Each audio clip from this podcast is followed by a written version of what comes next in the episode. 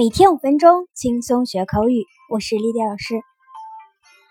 生活睁开眼，衣食住行样样要，啥啥啥都要买买买，付完一单又一单，人生无止境的购买欲呀。不过，付钱的英文可不是 pay money。那今天就和丽丽一起来看看地道的说法吧。为什么不能说 pay money 呢？中文里面动宾结构的宾语在翻译成英文时常常省略，因为这些英语动词本身已经包含了中文宾语的意思，一般都可以省略。不省略反而与英语使用习惯不符。Pay 本身就是付钱、付费的意思，日常口语中不会说 pay money。那我们常用的结构都有哪些呢 ？Okay, number one, pay somebody，付钱给某人。I paid him，我付钱给他。Number two, pay 加钱数。I paid twenty dollars，我付了二十美元。Number three, pay for somebody，替某人付款。Shall I pay for you？ 我替你付款好吗？Number four, pay for something，付款买某物。He can't pay for the TV set at the moment。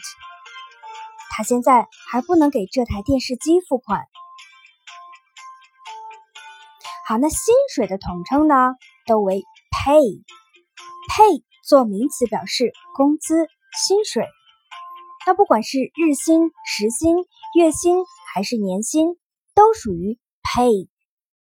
常用的短语有 get paid 领工资，paycheck 工资单，payday 发放薪水的日子。For example, I got paid last month。上个月我领到工资了。当然，还有一个大家非常喜欢的短语。pay raise 加薪，ask for a pay raise 申请加薪。For example, James asked for a pay raise yesterday, but his boss refused. James 昨天申请加薪，但是他的老板拒绝了。好，接下来我们再学习一些跟 pay 相关的短语。Pay off Pay off 有两种意思，第一种是还清债务，把欠欠的钱还清。For example, I have paid off all my debts. 我还完了所有债务。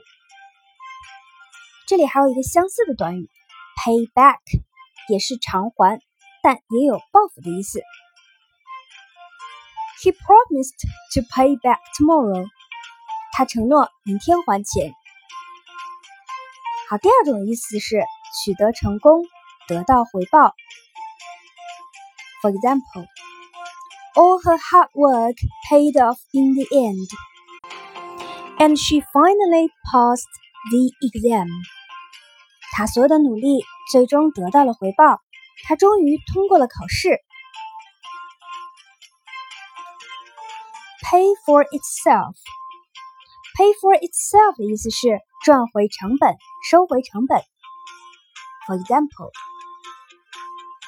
if the equipment can work three shifts per day, it can easily pay for itself in a year. 如果这种设备一天三班都可以用，一年之内很容易就收回成本了。Okay, next one, pay through the nose.